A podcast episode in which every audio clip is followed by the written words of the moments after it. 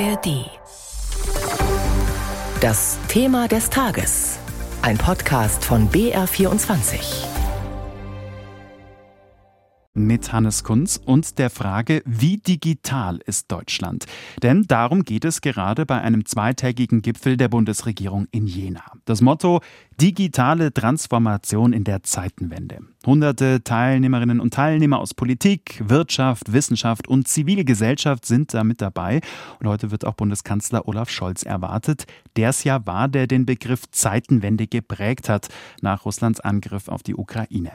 Passend dazu wollen wir jetzt in unserem Thema des Tages ein besonders brisantes Einsatzgebiet von künstlicher Intelligenz beleuchten, das Militär. Auch dort spielt KI eine immer größere Rolle. Denn sie kann riesige Datenmengen verarbeiten. Die USA geben das meiste Geld fürs Militär aus und sind auch beim Thema KI vorne dran. Wie sie eingesetzt wird, das erklärt Nils Dams, unser Korrespondent in San Francisco. Für Armeen, egal in welchem Land, ist es vor allem wichtig, Informationen zu haben und zu nutzen. Was macht der Feind? Wie, wo und wann bewegen sich Truppen? Am Boden, in der Luft, im Weltraum, im oder auf dem Wasser oder im Cyberspace. Sensoren, Satelliten oder Kameras liefern immer mehr dieser Daten. Die große Herausforderung ist es aber, aus diesen Informationsmassen auch die richtigen Schlüsse zu ziehen. Menschen können da schnell an Grenzen stoßen. KI ist da schneller und kommt deshalb schon längst zum Einsatz. Es gibt KI-gestützte Software, die auf ungewöhnliche Bewegungen aufmerksam macht und den Menschen Optionen vorschlägt. Den Befehl, wie genau reagiert wird, gibt aber immer noch der Mensch. Die Ukraine gilt zum Beispiel als Testlabor für KI-gestützte Drohnen. Wenn der Kontakt zu einem menschlichen Piloten abbricht, der die Drohne fernsteuert, kann eine KI-Drohne trotzdem ein Ziel ansteuern und vernichten. Das geht, selbst wenn sich das Ziel bewegt. Im Gegensatz zu konventionellen Drohnen, die auf bestimmte Koordinaten festgelegt waren. Wenn es um KI beim Militär geht, denken manche vielleicht an Terminator-artige Killerroboter. Soweit ist es noch nicht. Fachleute sprechen eher von tödlichen autonomen Waffensystemen. Dabei geht es weniger um menschenähnliche Roboter, sondern eben eher um Drohnen. Die USA geben laut einer Analyse von Fortune Business Insights weltweit am meisten Geld für Drohnen aus. Die Ausgaben sollen, auch wegen der neuen KI-Möglichkeiten, weiter steigen. Künstliche Intelligenzen entwickeln sich sehr schnell. Nicht erst durch den KI-Boom des letzten Jahres wächst auch die Sorge vor den Risiken. Deshalb wird seit Jahren diskutiert, wie KI-Waffensysteme kontrollierbar bleiben, dass sie kein Eigenleben entwickeln. Also die Risiken von Autonomie in Waffensystemen sind schon mal deutlich geworden. Stellt sich die Frage, ist Deutschland darauf vorbereitet? Darüber hat mein Kollege Florian Haas mit dem Politikwissenschaftler Frank Sauer gesprochen. Er forscht, lehrt und publiziert an der Universität der Bundeswehr in München zu Fragen internationaler Sicherheit, vor allem zu Robotik und KI im Militär. Herr Sauer, War is changing, so lautet der Anfangssatz in einem Ihrer Essays über Autonomie in Waffensystemen. Wie verändert sich denn Krieg? Es ist etwas möglich jetzt durch Technologie vermehrt in jüngster Zeit. Ich kann gerne gleich noch erklären, warum es nicht ganz so neu ist, wie oft getan wird. Aber es ist etwas möglich, was eben die allerlängste Zeit in der Geschichte der Menschheit so nicht möglich war. Nämlich, dass man bestimmte Funktionen oder Aufgaben in der Kriegsführung vom Menschen an die Maschine delegieren kann. Ja, und ganz konkret geht es da eben um die Auswahl von Zielen und die Bekämpfung dieser Ziele mit militärischer Gewalt, ausgeführt von Maschinen, also ohne dass Menschen daran noch beteiligt sind. Das ist in der Tat eine Sache, die ist, wie gesagt, nicht ganz neu. Wir haben das seit ungefähr so drei Jahrzehnten, aber durch das, was wir eben heute künstliche Intelligenz nennen, äh, ist da eine, geradezu eine Explosion im Gange mit Blick auf diese Anwendung, diese Autonomieanwendung in verschiedensten militärischen Kontexten. Und ähm, das verändert doch viele Dinge ziemlich fundamental. Sie haben das gerade schon angesprochen, eben, dass es so keine ganz neue Technologie auch ist. Mich würde jetzt im aktuellen Beispiel mal interessieren, wo denn solche autonomen Waffensysteme schon zum Einsatz kommen. Also zum Beispiel, wenn wir auf den russischen Angriffskrieg gegen die Ukraine schauen oder auch auf das israelische Raketenabwehrsystem Iron Dome.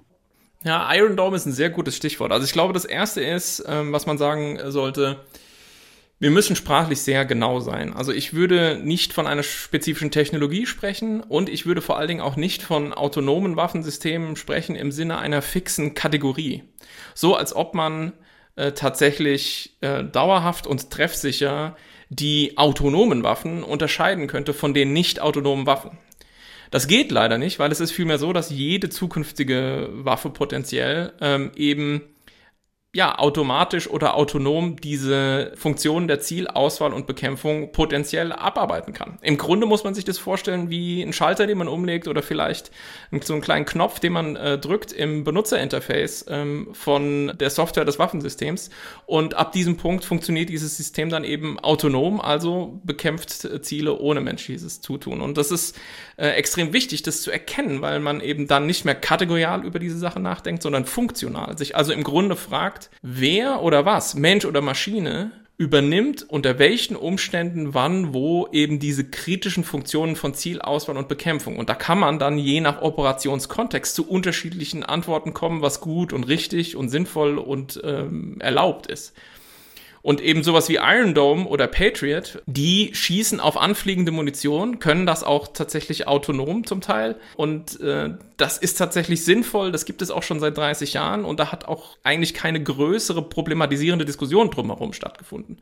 Aber andere Waffensysteme, die wir uns vorstellen können oder die vielleicht auch schon bereits existieren, Sie haben die Ukraine angesprochen, da ist viel solche Loitering Munition äh, im Einsatz, solche kleinen Drohnen, die inzwischen auch Zielerkennungsfunktionen äh, übernehmen. Die sind unter Umständen problematisch, weil sie eben Situationen nicht verstehen, möglicherweise Zivilisten viel stärker in, in Mitleidenschaft ziehen, als äh, Menschen das tun würden, wenn sie diese Entscheidungen treffen und so weiter. Das heißt, wir müssen immer genau schauen, was ist der Kontext und wann ist es möglich oder sinnvoll oder sogar vielleicht notwendig, Funktionen an die Maschine zu delegieren und wann sollten wir das eben tunlichst unterlassen.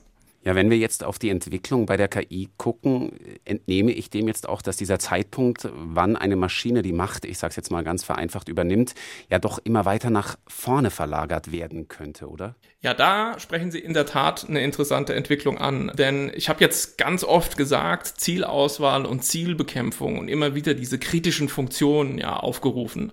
Und die sind ja im Grunde das, was ganz zum Schluss erst passiert, ja. Also man teilt das eigentlich auf in so verschiedene Stationen, was man dann den Targeting Cycle nennt, ja, oder auch die Kill Chain. Und das heißt, ich muss Ziele finden, ich muss sie fixieren, ich muss sie auswählen, ich muss sie verfolgen, wenn sie sich bewegen, ich muss sie äh, dann am Ende bekämpfen. Und wir haben jetzt gesprochen über diese Bekämpfungsfunktion am Ende, wenn Gewalt ausgeübt wird, wenn Menschen zu Schaden kommen, wenn Dinge explodieren.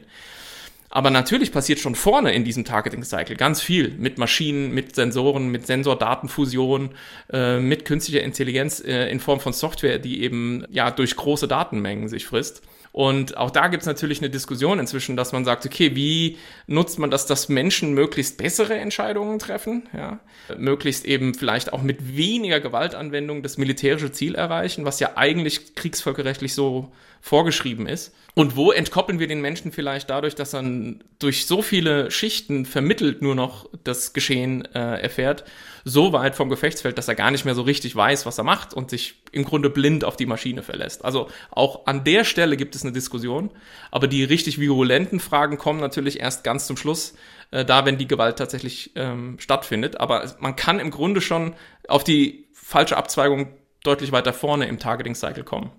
Dann haben wir vermutlich das Problem, dass so ein Fehler schwerlich noch korrigiert werden kann. Und vor allem, wenn wir davon ausgehen, dass das ja bei KI alles in einer enormen Geschwindigkeit stattfindet. Genau, also eine der Überlegungen ist ja, dass man sagt, Menschen sind langsam und machen Fehler. Und das stimmt. Ähm, eine große äh, Stärke der Maschinen ist eben, dass sie sehr, sehr schnell sind.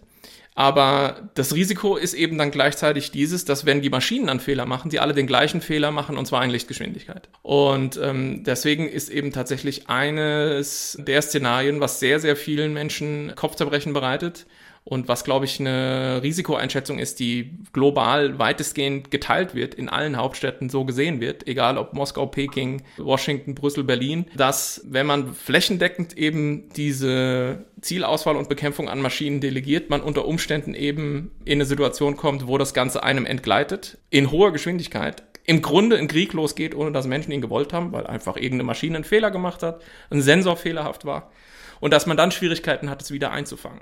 Und diese Flash Wars, die sind eben das, was vielen Menschen Sorgen machen. Könnten Sie das noch ein bisschen genauer erklären, diesen Flash War? Was ist darunter zu verstehen? Also das ist durchaus eine Sache, die sich auch aus äh, der Empirie speist. Also wir haben durch das Erleben des Nuklearzeitalters ziemlich viel Erfahrung gesammelt, was diese Mensch-Maschine-Interaktion angeht, beispielsweise mit Blick auf Frühwarnsysteme im Nuklearbereich. Und da ist ja diese ganz berühmte Geschichte von Stanislav Petrov, dem russischen Offizier, der damals eben seinen Computer nicht geglaubt hat, als der in einen Angriff der Amerikaner zeigte, einen vermeintlichen, der natürlich ein Computerfehler war, der Angriff hat nie stattgefunden.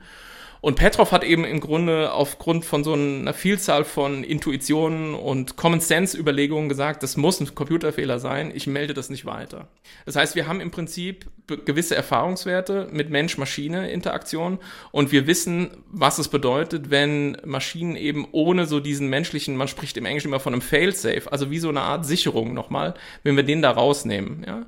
Deswegen ist eben mein Petitum oder im Grunde auch die Richtung der gesamten Regulierungsdiskussion vereinfacht vereinfacht gesagt die, nicht zu sagen, Maschinen dürfen gar nichts machen, sondern wie finden wir raus, was Maschinen gut können und was wir ihnen in gewissen Situationen auch gefahrlos übertragen können an Aufgaben und unterscheiden das von dem, was Menschen gut können und was Menschen auch weiterhin unbedingt tun sollten. Und da sind wir bei diesen ganzen Dingen, die Menschen zwar langsam, aber eben dann doch sehr gut können. Komplexe soziale Situationen verstehen, Kontextwissen äh, mit in der Entscheidung einbringen, etc. etc. Dinge, die, wo sich Maschinen sehr schwer tun. Und deswegen, also ganz entscheidend ist bei der Debatte diese Differenzierungsleistung zu bringen und sich zu fragen, wie soll das Mensch-Maschine-Verhältnis ausgestaltet sein? Darum geht's eigentlich. Welche rechtlichen und ethischen und politischen Überlegungen müssen wir ins Feld führen, um da zu einer guten Mischung zu kommen? Und das ist eben ein bisschen eine komplexere Diskussion, als zu sagen, wir müssen die Killerroboter verbieten. Das funktioniert gut, weil es plakativ ist, aber damit kommt man eigentlich regulatorisch nicht wirklich weiter. Wie sieht das dann mit den rechtlichen und politischen Rahmenbedingungen aus? Hat sich da die Bundesregierung bisher genug damit beschäftigt, mit diesen Fragen oder auch die Europäische Union? Also wir haben zu diesem Thema schon äh, das dritte Mal in Folge in Koalitionsverträgen einen Passus stehen. Es ist äh, durchaus so, dass das allen ähm, Fachpolitikerinnen und Fachpolitikern, die sich damit in Deutschland beschäftigen, ähm, bekannt ist, dass es da einen Diskussionsprozess gibt, dass es dann womöglich auch Regulierungsbedarf gibt. Dasselbe gilt für die, für die Ministerien, also insbesondere das Auswärtige Amt ist seit Jahren da natürlich sehr intensiv dran an diesem Thema und es gibt äh, seit zehn Jahren schon einen Diskussionsstrang bei den Vereinten Nationen in Genf und jetzt auch einen äh, in New York, einen zweiten, wo Deutschland sehr aktiv ist. Was wir nach wie vor nicht haben, aus einer jetzt mal nur deutschen Binnenperspektive, ist irgendwie ein Dokument, was für die Streitkräfte regelt, wie wir damit umgehen wollen. Das ist ein bisschen ungewöhnlich tatsächlich ähm, und ist auch ein Punkt, den ich immer wieder anmahne von außen, weil alle unsere äh, Freunde und Partnernationen in EU und NATO, die meisten, die haben das eigentlich inzwischen. Ja? Also die Amerikaner haben ein Dokument zu diesem Thema, das haben sie schon zum dritten Mal überarbeitet. Die Briten haben das, die Niederländer haben das, die Franzosen haben so ein Dokument und so. Wir haben noch nicht so eine äh, Leitlinie, die eben sagt, okay, wie wollen wir diese Autonomie-Thematik für unsere Streitkräfte regulieren, sodass wir die Chancen nutzen können, aber uns gegen die Risiken absichern. Und vielleicht noch ein Satz zur internationalen Regulierungssituation. Ich hatte ja die beiden Prozesse auf Ebene der UN angesprochen. Also die waren schon sehr zäh äh, vor dem russischen Angriffskrieg auf die Ukraine. Und jetzt kann man sich das, glaube ich, leicht vorstellen. In der insgesamt ziemlich konfliktiven Weltlage ist es extrem schwierig, hier ähm, auf einen Nenner zu kommen, weswegen ich also auf absehbare Zeit absolut nicht damit rechne, dass wir irgendwie auf dem internationalen Parkett multilateral dann neues Völkerrecht geschaffen bekommen. Deswegen ist es umso wichtiger, dass verantwortungsbewusste einzelne Staaten hingehen und sagen, wir wollen es richtig machen, wir wollen diese Risiken möglichst vermeiden und eben quasi ihre Gedanken darlegen, wie sie das zu tun gedenken, aktiv in ihren Streitkräften, weil natürlich wird das alles weiterhin genutzt werden. Sie sagen ja, die Bundeswehr braucht mehr unbemannte Systeme. Warum ist das so wichtig? Na, wenn wir uns die Situation in der Ukraine anschauen, dann ist ja evident, welche doch enorme Wirkung, diese unbemannten ähm, Systeme und ich denke insbesondere natürlich an Drohnen und da nicht mal an diese großen militärischen äh, Drohnen, die in großen Höhen fliegen und irgendwie als eine Waffenplattform dienen, sondern ich denke an die handelsüblichen, tatsächlich kommerziellen Drohnensysteme, die da zum Einsatz kommen. Also welchen doch umwälzenden Effekt die auf dem Gefechtsfeld haben, auch weil sie aus der Not heraus von der Ukraine, die um ihre Existenz kämpft, in sehr, sehr innovative Art und Weise umfunktioniert wurden. Also es gibt da jetzt zum Beispiel, um nur mal ein Beispiel zu nennen, aus diesem FPV-Drohnenbereich, also First-Person-View-Drohnen, das sind solche, die man mit so einer äh, Brille fliegt, wo man sozusagen sieht, was die Drohne sieht in Echtzeit, gibt es eben ja so ganze Segmente in den Streitkräften, wo nur Leute ausgebildet werden, die eben diese kleinen Drohnen mit einem Sprengsatz im Prinzip äh, in den Gegner reinfliegen. Und das sind Dinge, wo natürlich die gesamte EU und NATO und alle anderen Staaten sehr genau draufschauen und sich überlegen, oh, was heißt das eigentlich für unsere Streitkräfte? Und es gibt eben zwei Dinge, die man daraus ableiten muss. Das erste ist, diese Systeme erzeugen einen völlig neuen Bedrohungsgrad im Nah- und Nächstbereich. Und zwar sowohl für abgesessene Infanterie, aber auch für gepanzerte Fahrzeuge. Und das heißt, man braucht Verteidigungssysteme gegen so etwas. Ähm, das ist nicht ganz neu. Spätestens seit dem ersten Krieg Bergkarabach vor äh, drei Jahren ist diese Diskussion sehr virulent geworden.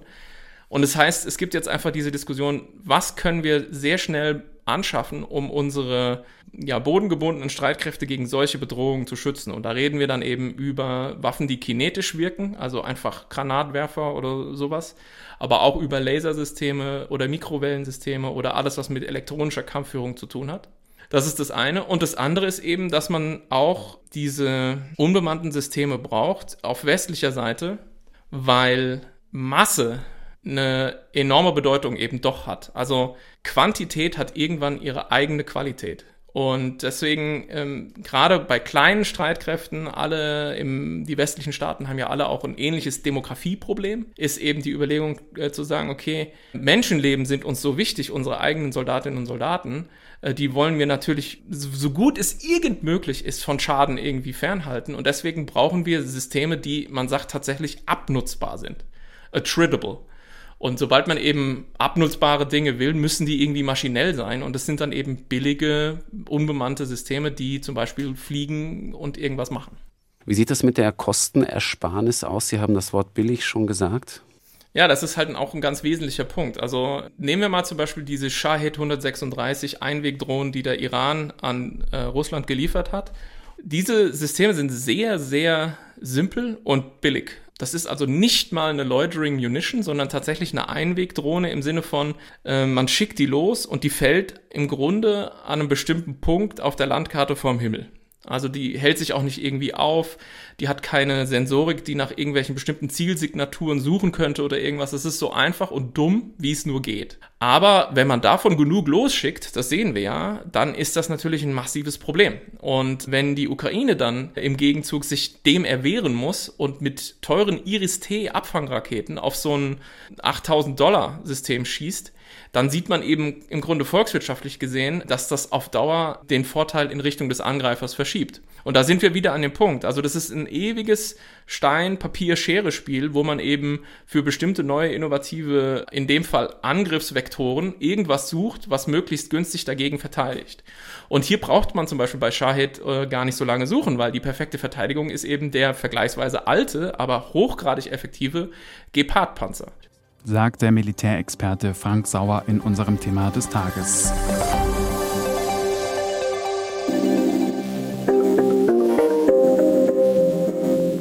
Dreimal besser. Das ist der Infopodcast von BR24. In jeder Folge sprechen wir über ein aktuelles Nachrichtenthema und stellen dabei immer drei Lösungswege vor. Ich bin Kevin Ebert. Ich bin Birgit Frank. Wir sind die Hosts von Dreimal besser.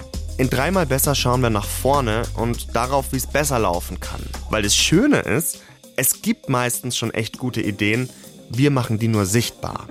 Jeden Freitagmorgen gibt es eine neue Folge, unter anderem in der ARD Audiothek.